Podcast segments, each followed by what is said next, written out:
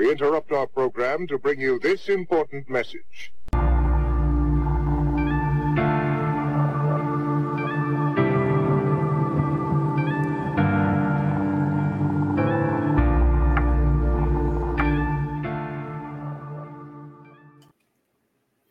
morning. Today is Thursday, the 22nd of February. My name is Scott Schara. I am Grace's dad. You know, one of the reasons that God allowed Grace's premature death, murder, was to wake me up. And that's why this program is called Deprogramming with Grace's Dad, because I needed Grace's death, unfortunately, to wake me up. And I'm hopeful through all the advocacy and research that I've been doing that somebody else doesn't have to lose their best buddy. So she's the reason we're here. Uh, you know, I've often thought how easy it is for um, comics to get material. They just have to walk around, right? And they get their material. Well, you know, I'm starting to do the same thing, not from a comedy perspective, but from a real life perspective of how this entire antichrist and false prophet system that has been for the past 6,000 years is meant to control us on one side and give us the illusion uh, that we're not controlled on the other side. And I saw it this morning. I went to the dentist, and it's interesting to me. You know, the last dentist I was at, uh, they lied to me. So I left the chair uh, the lady, the hygienist said, You've got to get x rays. It's a law. I said, It's not a law. And so, because she lied to me, I left the chair, went to a new dentist. And today, you know, every time I think if you go to the dentist weekly, they'll they'll keep saying you need to get x rays, you need to get x rays. But I went in for just the six month cleaning, which is another psyop. But anyway, the regardless, I went in. She said, You're you're due for your x rays. I said, I, I don't ever want to be asked again. I'm not going to do x rays. And so she said, Well, then we've got to have you sign this form. And she gives me the blank screen. I said, I'm not going to sign a blank screen. What's the form say? So we go through the form, and it just, I'm basically saying that the dentist, their employees, blah, blah, blah, are not liable. And so that's fine. I, I'm not asking you to be liable for my decision. But it would be interesting to me if I had them sign that they're liable for the radiation from the x rays on my body. I'm sure they wouldn't do that. And I, eh, you know, when the dentist finally came in, he said, "Well, you know, you've got to get these X-rays." I said, "Well, I'm not doing that." Well, then we're, you know, there's going to be a time where we can't uh, uh, do work for you anymore. I said, "Well, that's fine. Then I'll find another dentist." It's just interesting to me. I mean, it's a, a simple example, but you know, another one happened. I normally I'm not reporting news on this program, but yesterday a lady who is um, a person I trust sent me the the latest on the UK. They're reporting that midazolam was used to euthanize COVID patients. There's illegal DNRs on these patients, and you know, of course, this is all part of the controlled release of the evil. You know, first it's coming out from the UK, where the United States was number one on the planet with COVID hospital murders. And so this allows the United States to point at these naughty Europeans for doing that when we did it at a rate that's 10 times worse than them. You know, so that's the layers of deception are hard for me to to grasp but you know praise god we've got a guest that is an expert on layers of deception today well before we we introduce our guest i as i always do with the show i want to uh, say something about my best buddy. So, Don, can you bring up the actress photo first? So, this is Grace after uh, she got done acting in one of the plays that she was in, and she she she was really good at it. Uh, she was and she was a gift. Uh, we're going to show a short clip, just a forty second clip from uh, the Sound of Music play that she was in, and she was the Bauer, and she got this this uh, part specifically because she asked for it and she asked if she could ad lib and make it her own and boy did she ever. So don can you play that clip please? Ladies and gentlemen i have here the decision of our distinguished judges. We will start out in third place in third place the judges have named singer of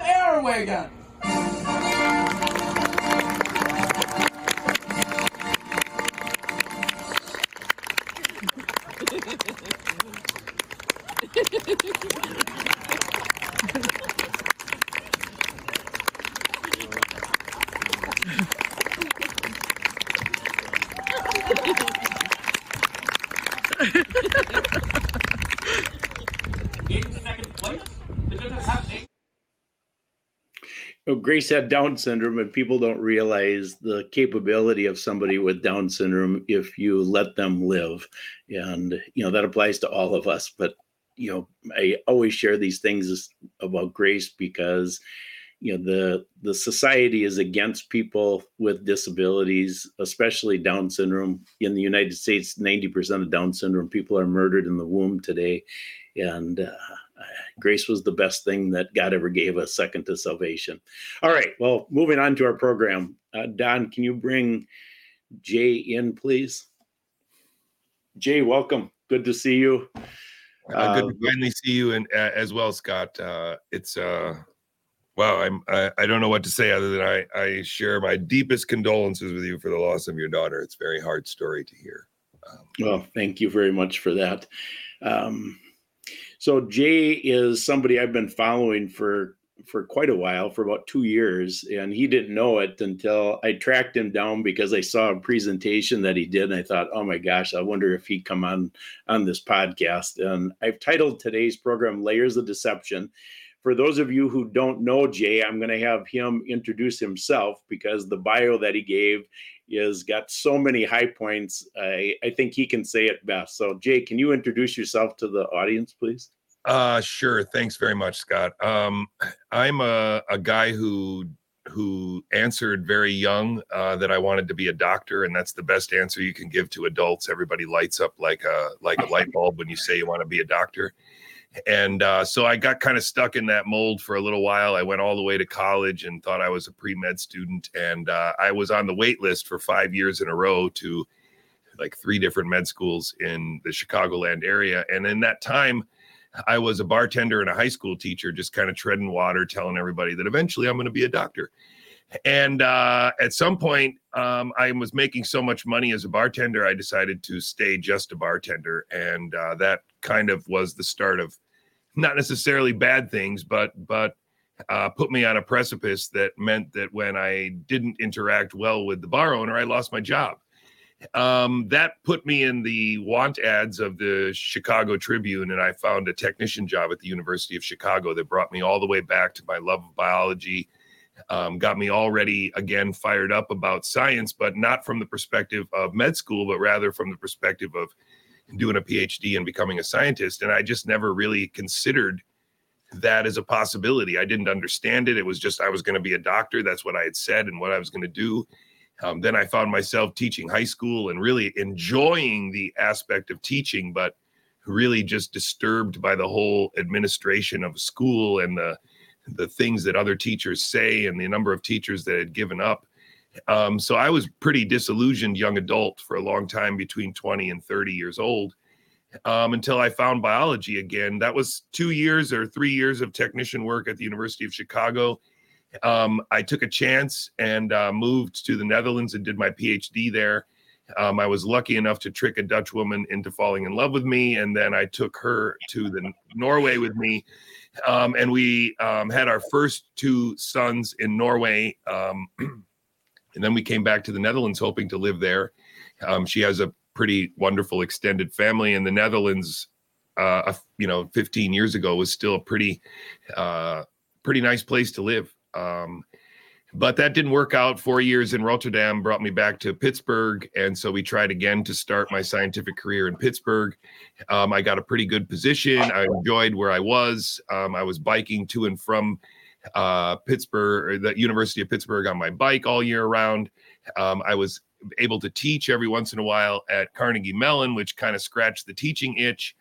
Um, everything was going pretty well. And then the pandemic started, and I started to very quickly question most of it, um, especially the sort of what I would consider now almost ridiculous measures that they were trying to get us to do, putting on a mask as soon as you walked into the into the hospital and walking over to someone at the door and signing in and then getting your temperature taken and put a little sticker on your on your badge so that they could see that you had your temperature taken. And if you wanted to go between buildings you had to do it again. And it just seemed so ridiculous. They didn't even want me to bring my bike to work anymore because I was going through the garage and they didn't want me to bring the bike through the lobby. And since I couldn't go through the garage and then come back through the front and they were they were calling the saying I was in violation of the protocol anyway at some moment the faculty decided that i was too scary to let to come in anymore and uh, they basically stopped my research, stopped talking to me, um, and didn't renew my contract. And in the university system, you can't move on if you don't have recommendations, if your research just stopped, if you don't have, you know, finished papers. And so they basically just ended a 20 year career in neurobiology. And I found myself kind of, I didn't know what to do. So I just kept producing more stuff on my YouTube channel where I was teaching immunology and virology and reading the papers and trying to talk everyone back into believing that that natural immunity meant something from the very beginning and that a lot of these worst case scenarios they've been telling us about for the last nine months aren't real. And that uh, eventually got the attention of robert f. Kennedy jr um, i was lucky enough to be able to help him behind the scenes write this wuhan cover-up book that came out um, i guess I get my time frames mixed up now, but I think it came out like just this last fall. But it, yeah, anyway, yeah, I've got a copyright. Uh, hey, nice, yeah. yeah. So that I've was got a copy here. Yeah. So and then I got.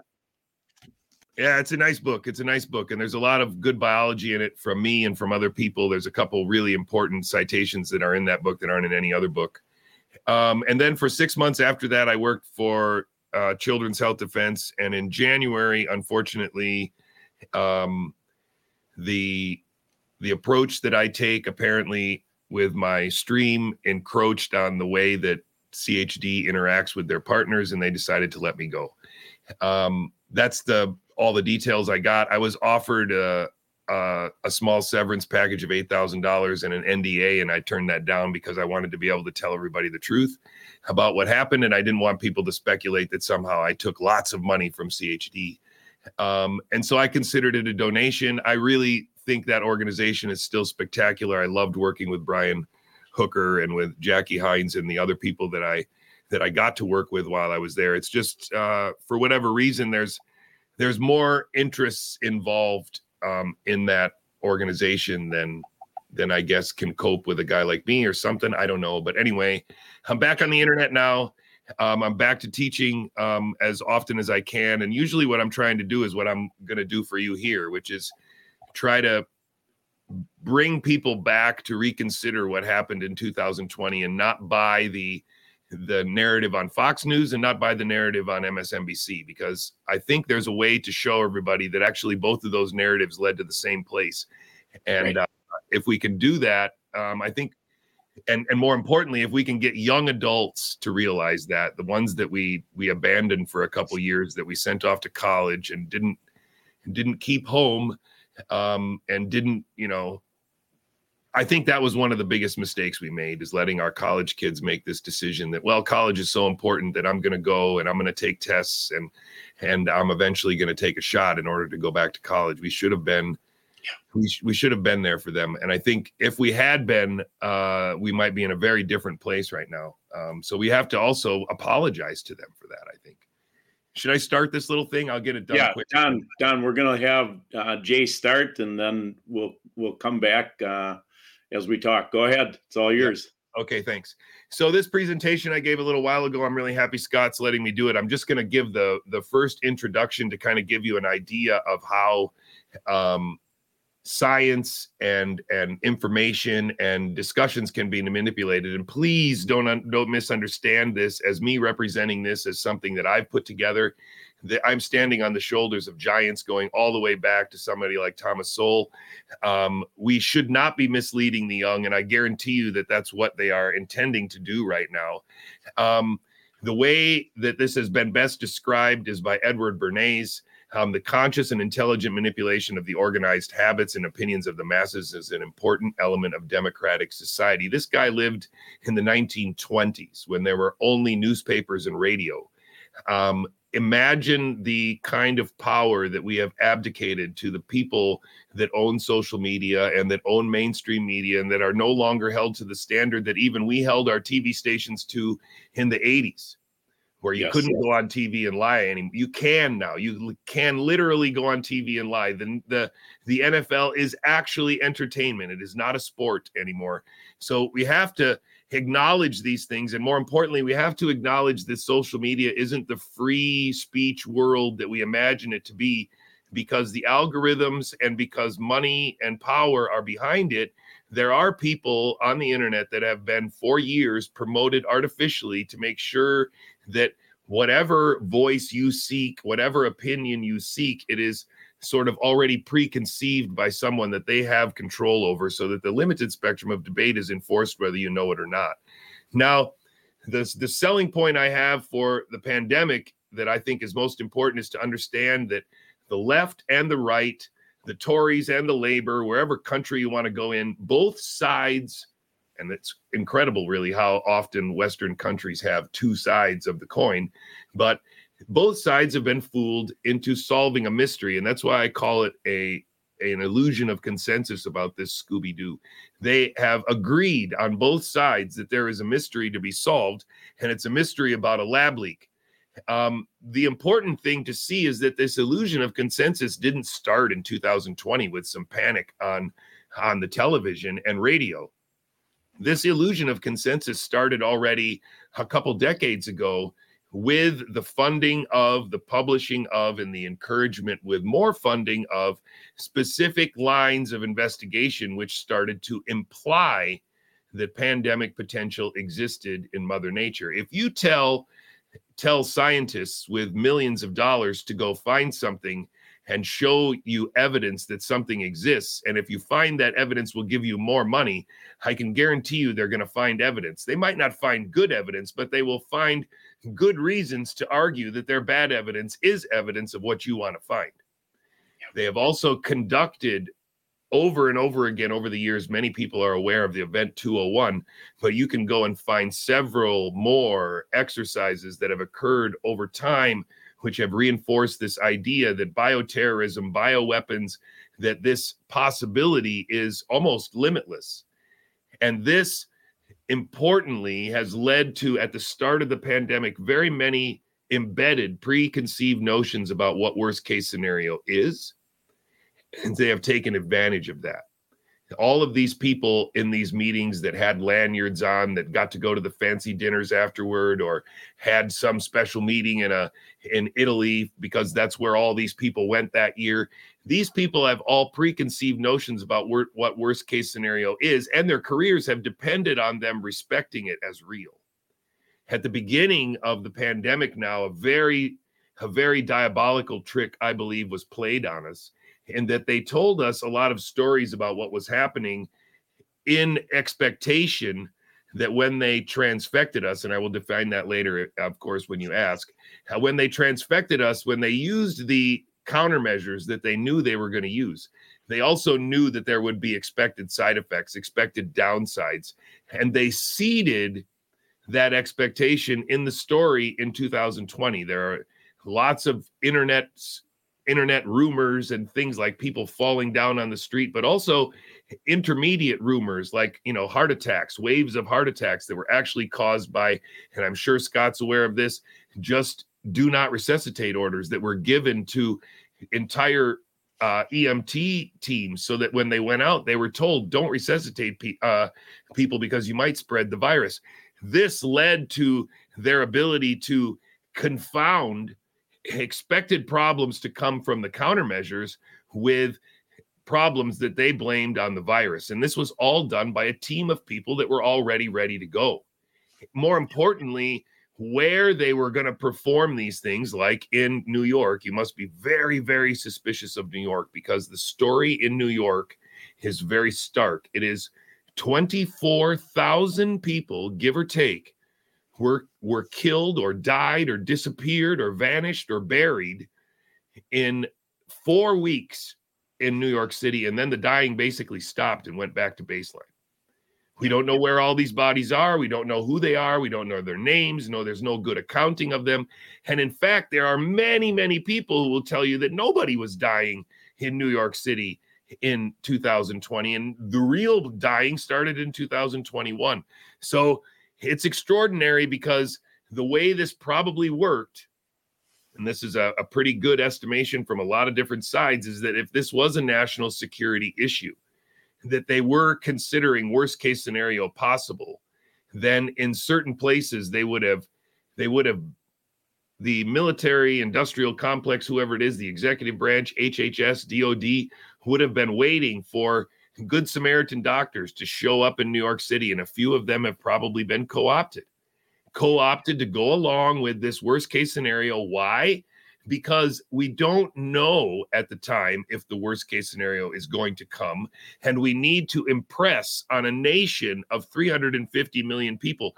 We need to impress upon a, a planet of 8 billion people that the worst case scenario is possible and that we all need to comply. And so this was super important.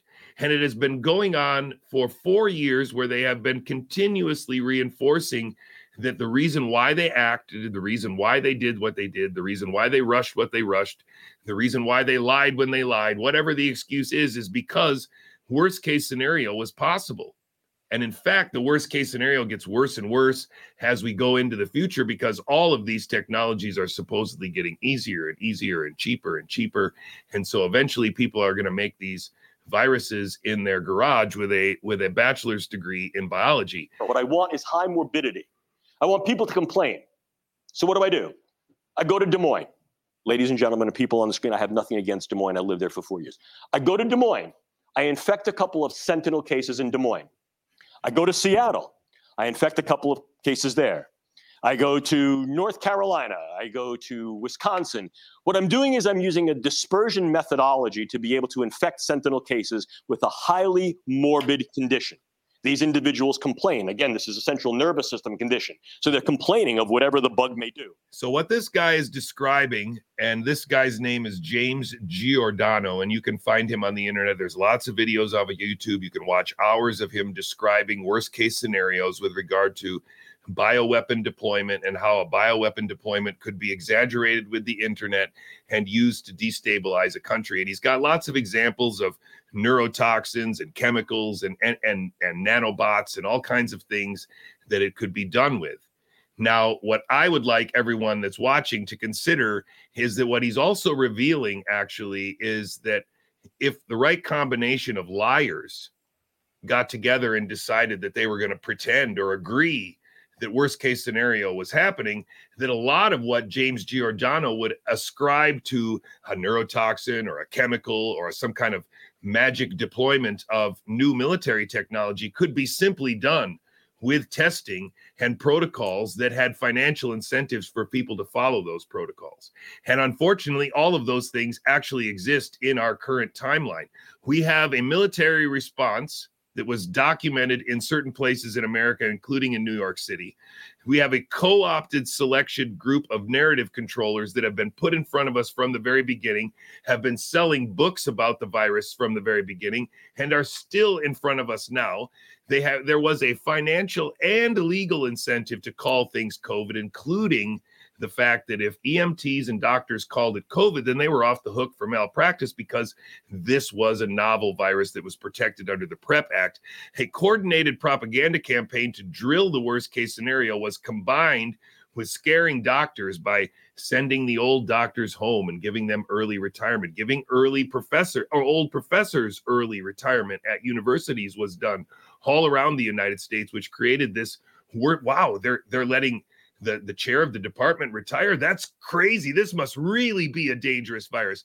Then they did something absolutely diabolical and they used the protocols to kill people. And unfortunately, for the the host of this podcast he knows exactly how this was done in one of many different examples of how vulnerable people using protocols that were absolutely amoral and absolutely wrong for for the well-being of the patient were used under the pretense of this worst case scenario.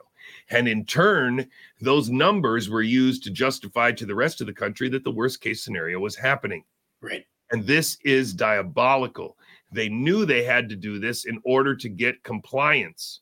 And so now the question only is what percentage do you want to attribute to what part of this this murdering scheme? Because there is no need to have a virus except in the cases where like the Snohomish County man in Washington state you actually claim to have, have cultured the virus and sequenced its full genome and it's exactly the same as Wuhan well maybe there they have planted something like Giordano has has said to create the illusion of a pandemic. Maybe they planted the sequence in other places as well so that the sequence would be found and could be confounded with this worst case scenario. However, Grace and and and Rebecca's daughter whose name I can't remember right now and all the other other victims of uh, I'm, I'm, people have lost husbands and wives. When they went into the hospitals and it was the wrong hospital they weren't coming out.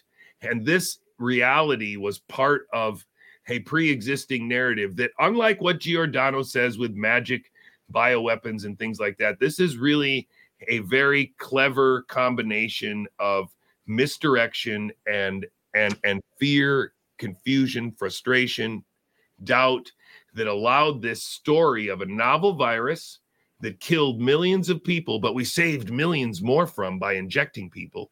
Paul Offit just said two days ago on his little podcast that the one thing we got right was the mRNA injection. Wow, was that exciting!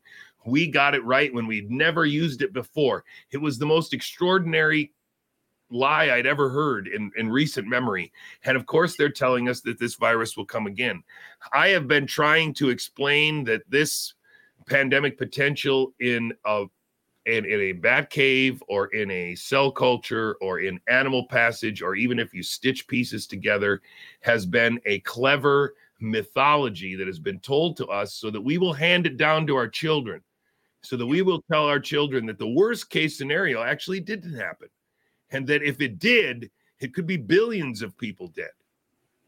That's what they want us to believe so that we will surrender our sovereignty and we will invert our freedom to a sort of fascism and we will do it gladly because we are afraid that these people are out of control. And a lot of these intellectual dark web, Joe Rogan, Bret Weinstein type people have actually been responsible for us getting to the stage where we believe this this this possibility is real. So there were also guys that were talking at the beginning of the pandemic that like this dude biblical. I kid you not.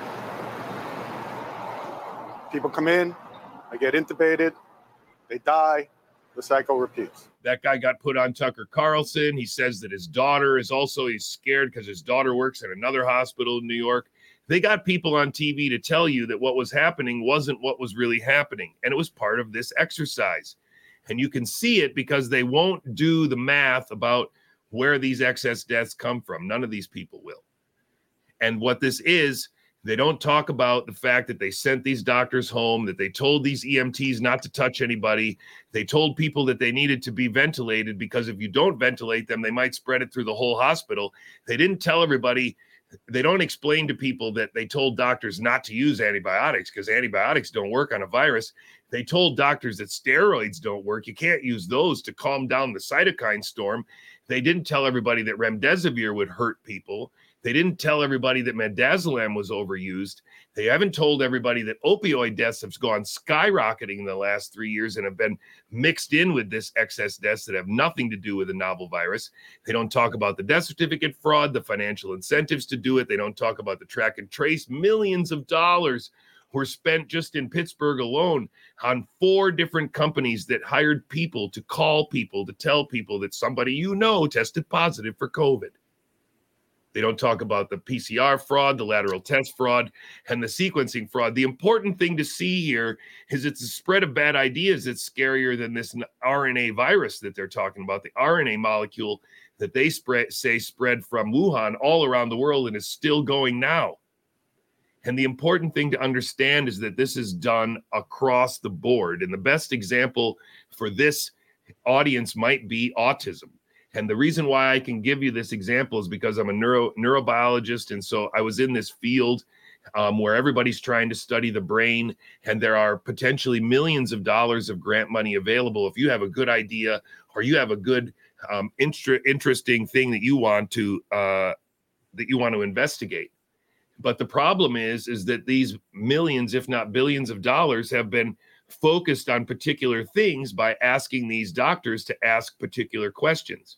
And in the case of autism and a lot of these other diseases, the trick is that they know that how can I explain it as quick as possible? They know that the only thing that they have to offer and the only thing that they really care about is cracking the human genome. And so, what they've done with almost all the NIH funding, but only thing I can really speak to as clearly as possible is neurobiology, the study of the brain. They focus on genes. The reason why they focus on genes is because this is the only straw they have to grasp on and because they can create almost an infinite variety of illusions by blaming things on genes. And autism is a fantastic example of that, where they've invested millions of dollars with grant calls, which ask researchers to find connections with particular genes and autism, with particular uh, with particular childhood diseases which resemble autism and the genetic causes of those, and then misconstruing those as explaining autism, which comes from vaccine injury, by uh, for example. And so this this cleverness extends to almost all science, but the science that is most distorted by this level of, of disingenuousness is medical sciences. It's the sciences that impinges on the healthcare system and drugs and and the intellectual property that supports it. And so all of these these investigations are pigeonholed in this way. As a biologist, it's it's likely that I would not have been able to get grant money to study vaccine injury models of autism. So in other words, they they come up with lots of grants that are uh, mouse model of of all Alzheimer's disease or a mouse model of Parkinson's disease, but they would never ever fund a mouse model of vaccine injury.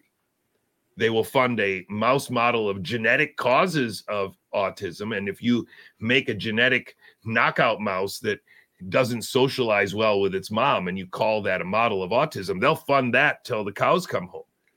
But if you tell them that you want to make and develop an animal model where you use a vaccine equivalent to inject and then investigate what happens to that animal's physiology you'll get a not a dime. And that that's the that's the reality of it. So for 10 years they've been putting billions in the EU and America into the genetic causes of all of these things. And so now the entire field is more or less convinced that the genetic causes are the only thing that we need to worry about that our interaction with the environment that interference with development that that any of these things are secondary to the genetic causes because first and foremost that's how i get my money. And so with regard to the pandemic potential that we are now told is inevitable and exists for all time the same methodology was used. You give money you tell people what you want them to find and then they publish papers that says well we kind of found some stuff and if you do that long enough eventually you have a whole trail of papers that can be pointed to and said well pandemic potential exists in mother nature subscript 456 uh, pandemic potential has been identified in bat caves subscript 2 three, and four. And if you go back to those papers, you find that those papers say the same things. Well, there might be. And this limited spectrum of debate is where we now live. And we imagine that there's all this certainty and that all these people on the news are correct and that they all know what they're talking about more than we could possibly ever understand. So we might as well just give up, watch Netflix, and not question them. And in reality, most of what we think is high fidelity biology, which has defined a pandemic over the last four years, is smoke and mirrors. And the most terrible thing is, is that the moms and dads who had vaccine injured kids already were onto this fraud. The the people that were affected by AIDS and AZT were already onto this fraud. And it's just unfortunate that the media machine has already kept us apart for decades. And now the pandemic now represents a time where this limited spectrum of debate can kind of be exposed for what it is and we can kind of reorient and try to i guess the best phrase is to take our country back again. I don't know what else to say other than that. Yeah. Well. Is that right? Are you still yeah, there? I am. Well thanks jay. That was fantastic. You can hear me okay? I could hear you now. Yeah sorry. I had, All right. I had one down there for a second. Sorry. Yeah that was that was really good. These layers of deception. I mean, they create a false science and then base their evidence on something false that that they created. I mean, it is it's it's really something to me. And I, I want to have Don play this clip about Edward Bernays. You introduced him, but I want to play this clip and just eh, I want to spend just a couple minutes on him because he really got this idea of propaganda going. So Don, can you play that clip? Yeah he's a guy that was brought to my attention by Vera Sharav, who's also a good uh, fighter on our team. Um, yes, she, oh, starts, she starts her presentation with him every day, every time. So I, I give a big shout out to her and her work.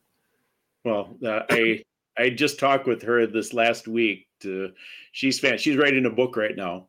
Mm-hmm. Uh, she's she has been a gift to me personally with all of her knowledge. Don, play the Edward Bernays clip, please. A pioneer in the field of propaganda, he's also referred to as the father of public relations. Bernays believed that public relations is not a gimmick, but a necessity. Wow, he argued that public relations could be used to shape the response of a general or particular audience. He understood that perception often mattered more than reality. Bernays was born in Vienna, Austria, in 1891, and later his family moved to New York City. He graduated from Cornell University with a degree in agriculture in 1912. One of Bernays' major contributions was his groundbreaking book titled Propaganda, published in 1928 which rebranded the term propaganda as a consistent, enduring effort to create or shape events to influence the relations of the public to an enterprise, idea, or group. In it, he expounded his belief that an invisible ruling elite could control the masses through psychological manipulation awesome. Yeah, I think that was a it's a good clip. It gives everybody a flavor. A couple of things that I want to share is uh, are are that first of all, that man lived to be 104 years old. It's well, interesting. Yeah, it's interesting to me that a number of these people who are um, really evil, they live to be over a hundred. We're not going to cover that today, but you can just chew on that if you're you're listening the the thing that I want to mention is we had a law in place that was put in place in 1948 called the Smith-Mundt Act. And interestingly, the Smith-Mundt Act said that the United States could only use propaganda against foreign countries. All right, so it you know that's a that's propaganda in and of itself because now we have this illusion that they're not using propaganda against us. And the what I would consider the third largest psyop that we've ever experienced in United States history happened post 1948, which was the JFK murder. But that was when that law was in place. Well, then in 2012, the law is repealed, so now we can we can lie to our own citizens, and it's legal and Jay was mentioning, eh, you know, he was mentioning that earlier, but I wanted to connect the dots on how they do this. I mean, they they do it with these levels of deception, and it's it's mind blowing to me. Uh, so, any comment, any further comment on that, Jay, before we move on? No, no, I I just am really happy that we connect on Bernays because he's his historic relevance also. I mean, he's it's too old not to take seriously. If they could think in that way when there were only a few newspapers and word traveled very much by word of mouth. Um, what they can do now with cell phones and, and social media, I'm afraid none of us understand how bad it is. I don't think we can understand how bad it is. I, I, agree. I have stopped trying to understand how bad it is because mm-hmm. you end up going in these rabbit holes and you can't get out of them. You just jump from hole to hole. Um, you know speaking of newspapers i'm going to have don bring up a newspaper clip next on the screen. So can you bring up the gold standard? All right so this clip is from april 6th of 1933 and what happened on april 5th of 1933 I think is extremely significant as to how they pulled this off. And what happened is we went off the gold standard as a country on April 5th. And this article says that anybody who doesn't turn in their gold is subject to a $10,000 penalty from the government. All right, so why do I say that? God says the love of money is the root of all sorts of evil. Well, before April 5th of 1933, they they, meaning everybody in you know the United States, is leading the charge here, but they had to balance the budget. After 1933, they don't have to balance the budget anymore, as we have a fiat currency, and so now they can use money to literally buy any single person they want. And there's no accountability anymore because it's a fiat currency. I think it is one of the key tentacles of how they were able to pull off things like COVID. But I mean, COVID is is you know, I don't want to focus on COVID from the point of view that it's over and all of that. I want to focus on COVID because what COVID did to me personally is expose the evil that has been going on for a long time and that's why i i show what happened in 1933 you know and then if you look at you know the the focus on people that are are into eschatology as a psyop you know because they can't stop going down rabbit holes. They they're looking for the mark of the beast and they don't real, realize the mark of the beast is this whole system that we've already been into. I mean there's a digital currency. Okay well i mean we get i mean that's the worst thing. We're already in in that era right we only use credit cards we have a fiat currency so the next it's just the next generation of what we're already used to all right i want to uh, switch gears and drill down this covid psyop in a in a little bit different light from some of the angles that I've been investigating. So, you know, just we'll set the stage. I'm going to have Don bring up a couple of clips then, and then we're going to do some deep dive into some things that are on my radar screen that I believe you've you're the, probably one of the only few people who can answer. So we'll just start with we know that COVID was a psyop. So what does that psyop in, in entail? Well, it entails a virus, it entails a pandemic, it entails hospital murders, and entails a quote vaccine end quote. Those are the four elements of the the psyop. So they had to start this with this three weeks to flatten the curve. You know, so we kind of all bought into that idea. Okay, well, if this is real, three weeks to flatten the curve. Everybody can give up three weeks, no biggie, right? All right, well, of course, that was a lie. Well, then they start the false testing. And so now, well, boy, everybody's got COVID. We got drive-through testing centers. You know, this whole, you know, I'm on just on the surface level here, folks. But then, okay, well, now it gets serious. We got to do the hospital murders, and we've got these these refrigerated trucks in New York City with you know people stacked up like cordwood, and it's like, oh my gosh, this is you know this is the psyop that at this point my wife and I were buying into. So now we get all COVID prepared at our house, right? We've got ivermectin, we got vitamins, but you know, so then once Grace got a hmm. cold, we tested her with the home test that my wife Cindy got from Walgreens, and oh my gosh, her oxygen dropped to 88%. And you know, literally, Grace would be alive today if we wouldn't have taken her to the hospital and I'm not going to go on that rabbit trail I've talked about on many, many shows before. Well, then they now we start looking at some truth. All right, so that's the lay of the land. Now we look at some some truth if you can look through the headline. So Don, bring up the first headline, the the Daily Beast screenshot. Okay, so let's read this together, Jay. Trump's COVID data crunchers seek coronavirus racing down America's major highways. All right, so they use this as their talking point that we shouldn't travel. Okay. Because we're spreading it by traveling. And yet, what they're doing, and I'm, I'm going to have you comment in a minute. Don, bring up the next um, screenshot because now I, I, I went to world data and this this screenshot that Don's going to bring up next okay, it's up on the screen now. You see, it's interesting that if this thing was a virus that we all need to be fearful of, you can see the date I picked was September 21st, 2020, Jay. You can see, well, why why did it, certain countries not get it? And I'm I picked out specifically if you look at, of course, Greenland didn't get it, and you know there's a whole movie on, on you know getting to Greenland. But then the interesting country that didn't get the virus as of September 21st of 2020 was Ukraine. Anyway, um, what is your thought about this?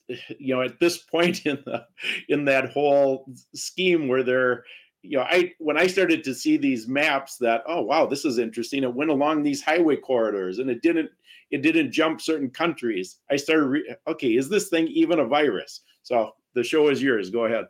Um, my response would be that this is, uh, in retrospect, I think really strong evidence for the play, um, which I think they really planned all along, which was that the island that I, I will step back one second and say that I do think that most of the theater that was engaged in was orchestrated by the Five Eyes countries, including ourselves. So Canada, Australia, New Zealand, um, England, us. Um, and of course, that's because these are the people that we can um, most easily identify with um, as Americans. And so, what needed to happen is Americans needed to see examples of lockdowns that were number one, much harsher than theirs, and number two, that worked. And so, yes. Australia, Australia and New Zealand are examples of lockdowns that worked, and they they they locked down in Australia, most of us can't remember that they were allowed outside for one hour a day. They locked down for hundreds of days in a row. They weren't allowed to go from state to state unless they were vaccinated. And that level of control, they could have never executed in America, but they needed to set an example. And they needed to be able to say that because we locked down, we didn't have any cases until 2021. And so that's the story that I think was there. That's the that was the thing we were being shown these ridiculously angry Australian and New Zealand leaders, but also the Americans saying, well, maybe their lockdown's going to work, you know, and maybe maybe the Japanese are wearing masks and that's why they're not sick. All of this speculation was pre-prepared, um, and it's part of this limited spectrum of debate where then the people on TV are arguing not about whether there's a virus, but whether or not the lockdowns there are working better than the lockdowns here. Yep. Exactly. That's exactly what they want. They want us to get into these dialectic arguments that have nothing to do with the truth. All right, we're going to rattle through a couple more here. So. Uh, what do you think about when they pulled the Johnson and Johnson shot? Yeah, it's exactly the same thing. And the worst part about this is, is that we can go back to Jesse Gelsinger and know that they already knew that adenovirus wasn't going to be a useful way to augment um, a human body, uh, uh, the functioning human body. Uh, Jesse Gelsinger is a guy who had a very rare genetic disorder, missing a enzyme in his in his liver. It's very debilitating. You have to have a very special diet. Yeah, yeah, yeah um, and they tried to transfect his liver with a the enzyme that he needed using an adenovirus vector, which is very similar to Johnson and Johnson and AstraZeneca. Um, and after it worked for about a week or so, of course, his immune system attacked his liver. He had acute liver failure and died. Um, this hasn't been improved in any way because you're still encroaching on the same you know barrier and the same immune system that needs to understand the difference between self and non-self. And the moment you start transfecting foreign proteins into parts of your body the immune system is not up to that challenge. That's not a natural um, that's not a natural question that the immune system ever has to answer. Um, yes. and, and so that's the problem. You know there aren't supposed to be cells in your body that are expressing foreign proteins. That's that's if they are they they need to be eliminated. Um, and and so anyway, um, I think that's that's probably the best uh, and the most diabolical part of the rollout because that is pointed to as evidence that the system works and that when yep. there's a red then when there's a bad signal we pulled it from the market and so exactly obviously if we didn't pull the mrna off the market there was no signal yep. Um, Yep, it's a it was I'm going to come back to that because I see there's a bigger sacrifice that I think is coming. So J&J gets sacrificed for uh, the good of the agenda. Mm-hmm. Uh, all right, so then you know the first big lawsuit that was filed was the remdesivir lawsuit in California. All right, mm-hmm. so I have an opinion of that, but you have a perspective of the remdesivir lawsuit.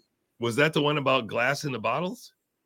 No, this is that uh, there's a number of families got together. The attorneys filed against um, Gilead for producing remdesivir because remdesivir killed their their yeah. loved ones.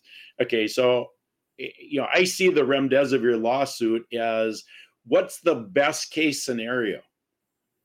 You know, the best case scenario is Gilead has to pay the people who were killed by remdesivir, assuming it can be proven, which you know it's easily proven. But I mean, you're you're trapped in the court system first. But assuming that they win, what what do they get? They get a payment relative to a drug that killed them. It doesn't stop anything because all it is is a the worst case scenario is a money judgment. So I see that as, as simply another distraction, and they're moving on to substantially worse things while people are think you know putting their hopes in a remdesivir lawsuit. Uh, one okay, I want to move on to one that I'm guessing you've. That's a really. I, I don't want you to move on yet. I think it's a really interesting. Um, I, I don't disagree with you at all. It's just the first time I've ever heard anyone characterize the any remdesivir lawsuit could almost fit into that category. Exactly. If you're going for financial damages, which inevitably is what people go for, then you're not solving the problem at all, actually. And that's that's really interesting. Well, we structured Grace's lawsuit specifically to go after the people who pulled the trigger. That's why our lawsuit is extremely expensive because we didn't, you know, the, the attorneys just wanted us to go against Ascension Hospital System because that's where the money is. But we named five doctors and two nurses to make a statement that the people who pulled the trigger are responsible for pulling the trigger. You can't blame the hospital that they loaded the gun somebody still pulled the trigger. And that's the same thing with remdesivir. And the reason it's it's true with remdesivir is because you know you could you could say in the first 3 weeks, 4 weeks maybe of the hospital stays that well we didn't know. But now you've got the COVID era is 39 months and they're still using it and it has a 75% kill rate. Well now you're responsible because you you know nobody is that dumb to not see the kill rate in the hospital that you work at. And same with same thing with ventilators. So you could use remdesivir and ventilators same thing. You know you're you're not you know people are responsible. Remdesivir is not responsible. Uh, ventilators are not responsible. People are responsible. So people have to be held to account that's the only way to you know, if we're going to use the system. Wow, God, I've never heard anyone say this. It's so extraordinary to me that I've never heard anyone say this before. Well, I, I, it's not, a, but I'm just a dad. So anyway, I just see oh, the you, you, you have come off to me in our in our previous conversations as being a guy who has been um, meddled with on this and encouraged to go in the wrong direction or or in a useless direction several times. And hearing you succinctly describe it this way is really enlightening to me and it's something that i know i can take and, and repeat because it makes perfect sense to me to think this way. Um i i really like it a lot. Um and it will also it also i think this this concept also will put more onus on all of these healthcare practitioners to understand what they're doing and to think a little bit more about about their responsibilities to their patient. Because right now i think they do kind of hide behind the the you know i'm just part of the system. I just do what i'm told kind of thing. Um, yeah. Yeah i wow. i agree. All right i want to go through another one. I was asked this one is because i was on a show and they asked me uh, do you think that there was ever a virus? And you know, I'm I don't have any credentials like you do, but I mean the the research that I have been exposed to, I thought, no, this was this was never a virus. And so the lady who was the host said, "Well, what what do you make then of the patents? The patents for the virus?" I said, "Well, how do you know that the patents weren't planted to get us to think that it was a virus?" So anyway, your perspective on planted patents. Yeah, so that's I I'm right there with you. Um I just want I would like to maybe clarify just a little bit to make sure that um the people that are listening um get it. Uh the the point is uh a rather simple one. Um and I'll just you don't have to go away. Um I'll just use it here. Uh hold on one second and this needs to go away and this needs to come back. And so I will just use this one slide here and just show you this picture. So this is a little animation of what's supposed to happen inside of your cell as a virus is assembled. This little tiny red string there is supposed to be the genome of the virus that's wrapped around these bigger pink proteins, which are the N protein. And then the virus gets enveloped into this endosome. And uh, I'm just going to repeat again now here. So you see again, the genome gets packaged around the N protein and then it gets invaginated into the endosome. And the endosome already has spike protein expressed on the inside of it. So that at the end, you get this little ball.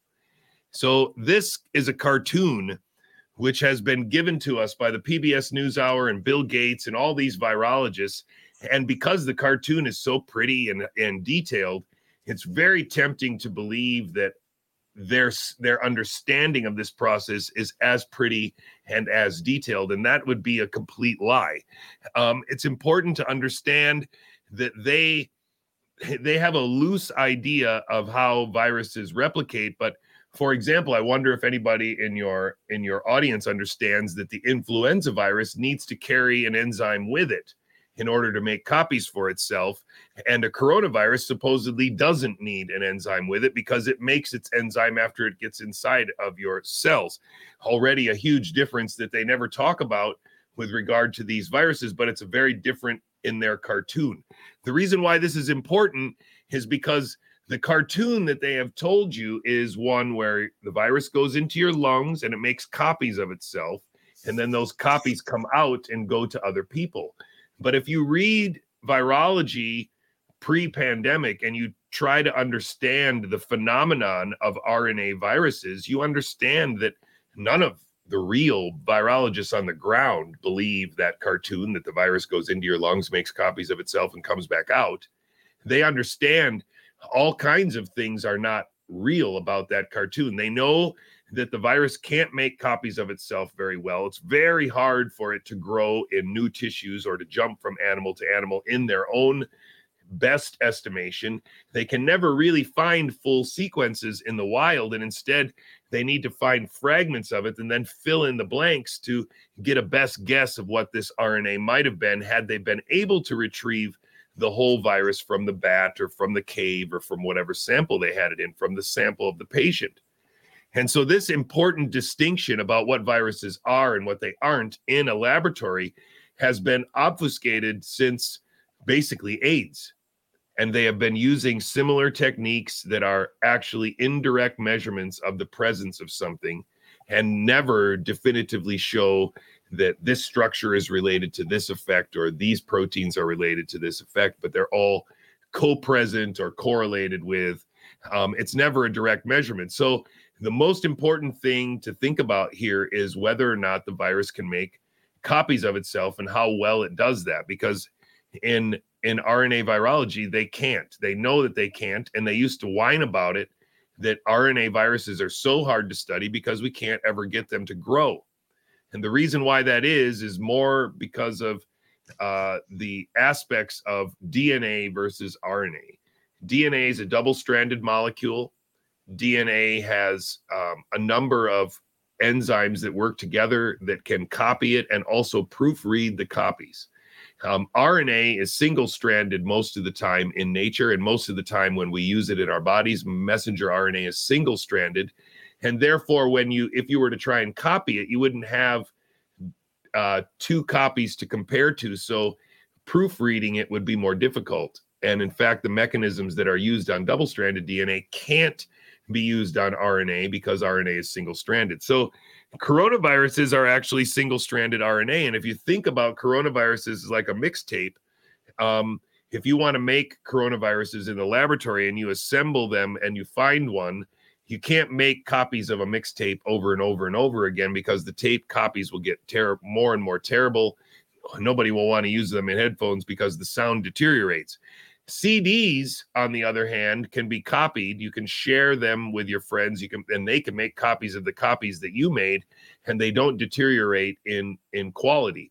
This analogy is pretty close to how RNA versus DNA would be copied in any mammalian or or well eukaryotic system. It doesn't matter what biology you're talking about.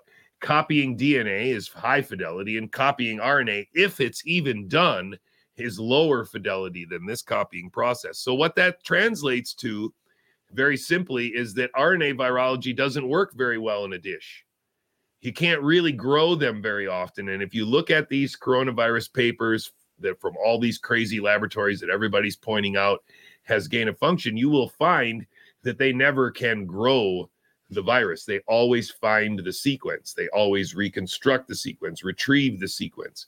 Um, and then the sequence is instead translated into DNA. And that DNA then can be used to grow lots of copies, like a CD, lots of copies of itself. Now, if it's a coronavirus, they've realized that they have to make it into pieces to make lots of copies of it and they reassemble it. But that doesn't matter for this purpose. It's to understand that it wouldn't grow in culture, but it does. They can make a DNA copy of it. The nice thing about this is, is that this uses very standard industrial techniques for making any biologic. You just grow it in an E. coli culture. The E. coli faithfully makes copies of your DNA. After you take the, the E. coli out of those cultures, you can convert that DNA to RNA. And now you have a, a form of the virus that never existed in nature, that you couldn't retrieve from the cave, that you couldn't pull out of the bat.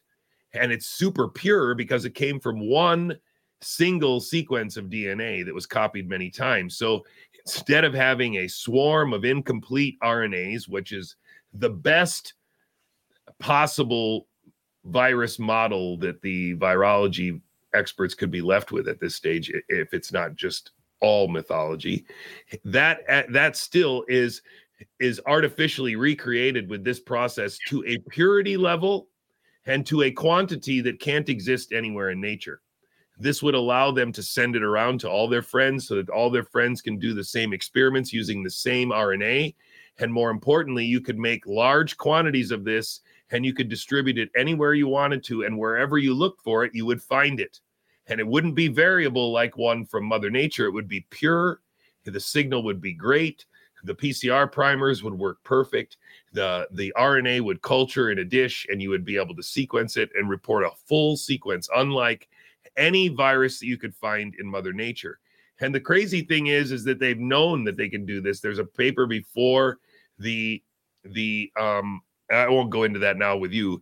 There are many papers before the pandemic which have tried to look at the replication fidelity of coronaviruses and found the same thing that they just don't replicate very well. And the best thing that we can do, the way that we can make the most infectious material is to start with a DNA clone make lots of RNA from that, and then do all of our experiments from this stock, which has nothing to do with whatever phenomenon they call SARS-CoV-2 that supposedly came from a laboratory in Wuhan. That's the big that's the big trick that they've pulled on us. Wow. I'm glad you have those slides at your disposal. The, they do a fantastic job of explaining, and you have a gift at uh, putting words to the slides. So thank you for that. I no want to move on to one more talking point before we close today, which is you know, how they're setting this whole thing up now to be all about COVID. And the setup, the first setup was Congress illegally ended COVID on April 10th of 2023. And if you start looking at everything since April 10th of 2023, you start seeing ah, these are these are purposely the the narratives are purposely being released to get us to look at we've got to have responsibility for what happened with covid and or covid was we made mistakes but we'll get it right next time that's what's going on now. And i see every headline through that lens and bigger picture. So when i think when you and i talked uh, a couple weeks ago jay we talked about the, the movie uh, sound of freedom. So when you watch sound of freedom you see you know it was a fine film. But then if you look at okay what's really going on here? Well why did it take them five years to release it why didn't they talk about the real issue, which is what's behind the the child trafficking, the the uh, killing of children for organs, the killing of children for the satanic rituals. Why didn't they talk about that? And the real close, the real hook to that movie was right at the end. And I saw the hook. Of course, I can't watch anything now like I used to because there's no fun in watching it. I'm always looking for the gotcha. And the gotcha in that film is the man who it was based on they showed his testimony his live testimony you know it wasn't live in the film but his his real testimony in front of congress. And that congress is making a commitment to end this that we're going to have legislation. Oh my gosh congress is in on it. Congress is in on this whole covid psyop. So you can't have congress do an investigation of itself or pass a law against itself when they're in on it. All right so now that being said uh, we my wife and I watched the movie Shot Dead, and I I know the director and producer of the the um, documentary. Uh, she's she's one I believe is trustworthy. So I'm not looking at that film as as bad, but it was all about vaccine deaths and injuries, and it was it was well done. As soon as I got done with it, I said to my wife, I said Pfizer is going to be a sacrifice. And I think that's coming. We have to have a monster sacrifice so the agenda continues. Realize the agenda is mm-hmm. what they're after. So if they make a big sacrifice, so they sacrificed J and J before. I said I'm going to come back to that. I think Pfizer is going to be a sacrifice to keep the agenda going. So what's going on is you know we've got the election cycle which that diverts 70% of the population right there. But then you know they re- reduce gas prices everything's back to normal. You know that's part of the psyop to get us focused on okay now that covid's over everything's back to normal we've got to have accountability for covid. And i'm going to have don play a clip and tell you why i played it and then jj i'm going to let you rip on that. So go ahead and play the clip don. Uh, we shouldn't be told that we have to take a a vaccine. Speakers at the rally arguing their loved ones could still be alive if medical protocols were different during the pandemic. I think people had to suffer. I think many people uh, died that didn't have to. They're now calling for accountability. We should not have to worry when we go to our doctor are we going to be on the right side of politics? It is time that we have an investigation. Here in Oklahoma, there was people who've been trained who, who are, are medical physicians that should have known better than this, and they have a responsibility to treat patients and not uh, listen to what they know is untrue. Representative Humphrey says the rally is one of the first steps taken to eventually make laws in the state to prevent something like this from happening again. Which I appreciate all the doctors and nurses and the ones who, who fought through and worked and at risk of their own life and uh, who did that. So they're much appreciated. This is not any kind of attack on the medical field.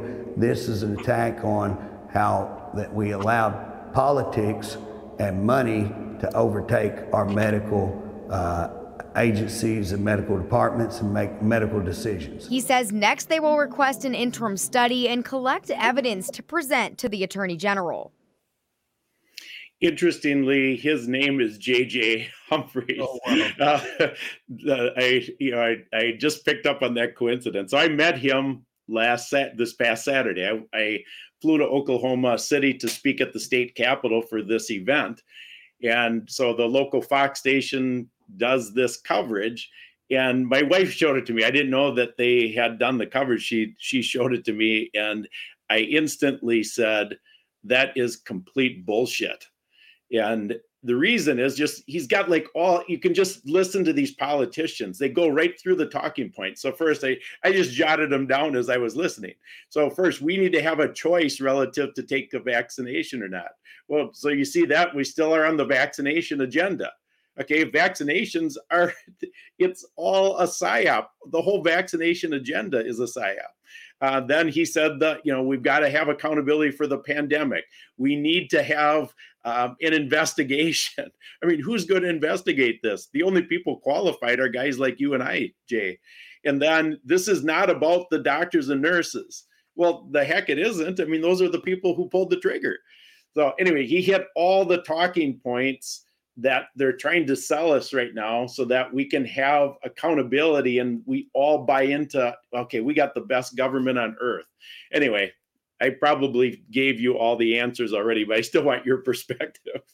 No, I, I, I, I don't think I'm even seeing it as as well as you. Um, but I, I, what I'm, what I'm most fascinated by now, because you're really getting me excited about it, is how do we, how can we, um, what is the right idea? Do you think what we need to do is, I, I just, I'm, I'm processing this in real time. Can we get, for example, the the doctors to turn on their administration then? Like, in other words, once you make this momentum so that, okay, now people understand that actually you should blame the doctor.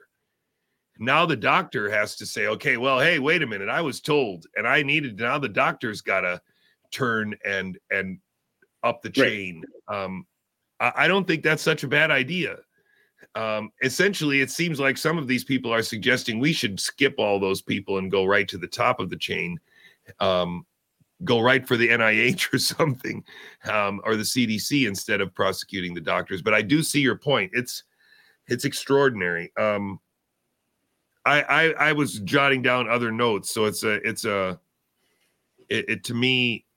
I, I don't I don't doubt at all. Um, uh, do you know who Ted Gunderson is? I don't.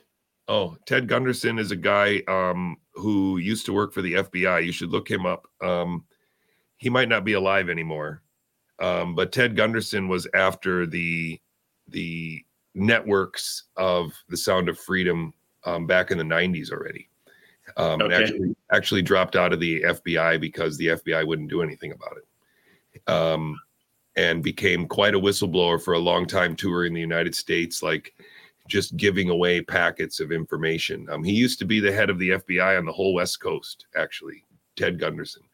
Um, wow. So the, this fight has been going on a long time. Ted Gunderson is the guy who woke me up about um, um, some of the the history that I lived through when I was a teenager, and uh, I have no doubt in my mind that that what we experienced over the last four years was uh, an unprecedented level of of an attempt to invert our understanding of of what reality is um, and make sure that none of us had a solid footing that mattered um, yes. and and that's that's really um, it's one of those things where I still find that the people that are now opposing us, Scott, are trying very hard to get us to commit to one particular explanation um, when it's a crime scene. I'm not supposed to come up with the the explanation for how they did it. I just know that it's a crime, and I know that these people are lying about what actually happened.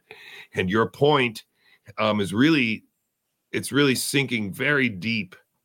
Um, and it also makes me kind of sad because I, I don't know maybe you've you've obviously thought about it longer than I have. What do we if we can't and I agree we we probably can't turn to the current sitting Congress is is one possible solution to elect people like you and me? Should we start running for office? Is that a solution or not really? Yeah, it's a great question. And it, actually brings up, so I'm going to answer that in the frame of starting to wrap things up. Sure, sure. You're going to come on my show anyway, and we're going to do this again. Yeah, we're going to talk. Yeah, then you'll you'll have another week to process. Yeah. Uh, you know the the solutions that are being proposed are all man-made.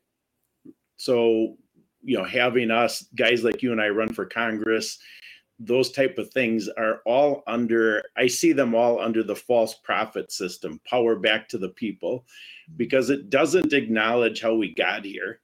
We got here by rejecting god and we can't you know, there's nobody going to be held accountable for for the real psyop here.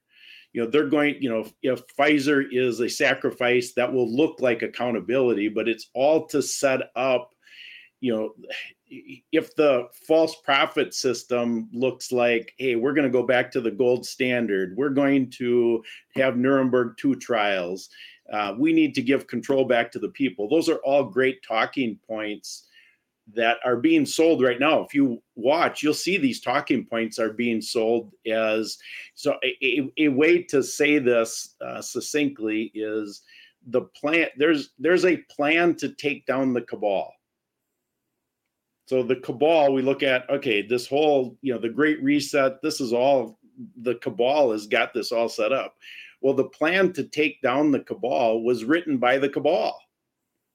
So this really gets people in the right frame of mind for the solution because the solution has nothing to do with the proposals that you're hearing. The solution is understanding everything that's happening through a biblical worldview and what God said, I'm just going to read a scripture reference, Jay. Sure. In Second Thessalonians chapter 2, verses 10 through 12, it says, They perish because they refuse to love the truth and so be saved. For this reason, God sends them a powerful delusion so that they will believe the lie, and so that all will be condemned who have not believed the truth but delighted in wickedness. So I see the powerful delusion. I mean, I could be wrong with this, but I see the powerful delusion as the antichrist evil system and then the red pill false prophet less evil system. The two sides of the satanic coin are the powerful delusion, and it's called the world. And we get sucked into that and thinking men can save us is been around for a long time uh, you know, the people who were led directly by God, the Israelites in First Samuel chapter 8, you know, they wanted a king, you know, and they begged Samuel, give us a king. And Samuel pleaded with God and said, hey, you know, what should I do here? And God said, give them their king. Uh, so God won't go against what we what we want and we want a king we want somebody to save us from this mess and um, it's already set up anyway, so that's what I see. I think the answer to this is repentance. I think COVID was a call to repentance. That's how I see it now, and I I uh, I really can't see it any other way. So when I look at Grace's lawsuit, for example, Jay, I don't see it about money at all. We've already said if we get any money, we're not taking it.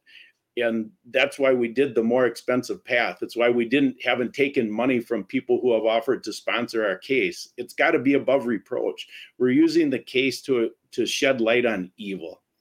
And that's the purpose of the case. And that's why i've been on 800 shows. And I, I just want to keep sharing so that people can wake up and you have a chance to save yourself from a hospital stay, of course, physically, but more importantly, to this spiritual message that I'm sharing right now. So anyway, that's my my two cents worth.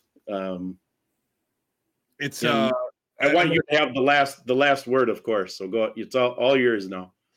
Um, I don't know. I don't know how to approach this because I I don't I don't typically um, on my show. I don't really talk about um, these kinds of issues. I try to stay very much a biologist. Um, but I hint at the idea that that at the heart of my understanding um, lies this idea that somewhere in, in, all of my work and reading and and investigation i keep running into this irreducible complexity that that is everything that makes us sacred and and and makes our you know we can study biology and bugs and how animals work it's of course you want to understand how God's creation is connected and and how it all sings together and what our place is when within it. But but um, most of the the impetus for our investigation in academic biology is trying to undermine that or trying to uh, dispel that as a right. as a as a sacred idea and so um, I don't know what it is about me and my and my being that drew me out of academia, but I always knew that what was going on there wasn't the appreciation of the sacred that I wanted it to be. And and instead what it was was the demystifying of it and the the um the almost uh, desecrating of it in many in many labs. Um and this took a long time for me to wake up to um, and I'm trying my best to craft a message which um, the presence of of God and Christ is behind me and and visible um, without necessarily me always calling him to to mind by name. Um, yeah. And and it's really important. Um, I tell my kids this a lot. I say it to my wife a lot. Um, it's really important that that's there. Otherwise, I don't. I would never have been able to keep um, the the hope alive that that what I'm doing might contribute to something that will keep our grandchildren safe. Um, and and as you've outlined it, you know, we are up against it's this is for all the marbles. This is from generations past already. Things are are are crescendoing right now in our lifetimes that unfortunately or fortunately um, it's in our lifetimes that this is happening. I mean, I I can't tell you how awesome it would have been if I would have grown up in the 50s and been a biologist in the 60s. Um, I would be dying right now as uh, as a happy uh, go lucky emeritus biologist, you know, that that spend his time hiking with his grandkids and and and if I could have gone out in 2019 like that, it wouldn't have been a bad way to go. But yeah. we have, we have been chosen to be here uh, for whatever reason, um, and I, I can't thank you enough for for sharing your story as as often and as widely as you do. It takes a lot of courage, and I'm sure um, it costs a lot. Um, it's it you know it's uh, well it, you know it's, really, it's something really special, and I I don't I can't imagine losing one of my children. Um, I'm sure that the reason why I haven't is because I would not have been able to be a good example as a Christian like you are, um, I probably would have done or acted uh, much differently. And so, uh, I, I, you're in my prayers, man. I don't know what to say. I feel like I'm, uh, I'm definitely lucky to have, have run into you and crossed paths with you. So, well, thanks for having I, me on. I I feel the same. I mean, I uh, God gets all the credit here. I mean, I am shocked at what is inside of me. I mean, he he truly um, is in charge. The coincidences, there, there's no coincidences. All the things that he set up for a time such as this, for me to be active and uh, have no fear in what we're doing, and you know, there's there's so many things, but it's it's all him. So Jay, thanks so much for coming on, and I will see you next week. If you just want to hang around for a minute here at the end, we'll say goodbye after Don signs us off. Okay. Very good.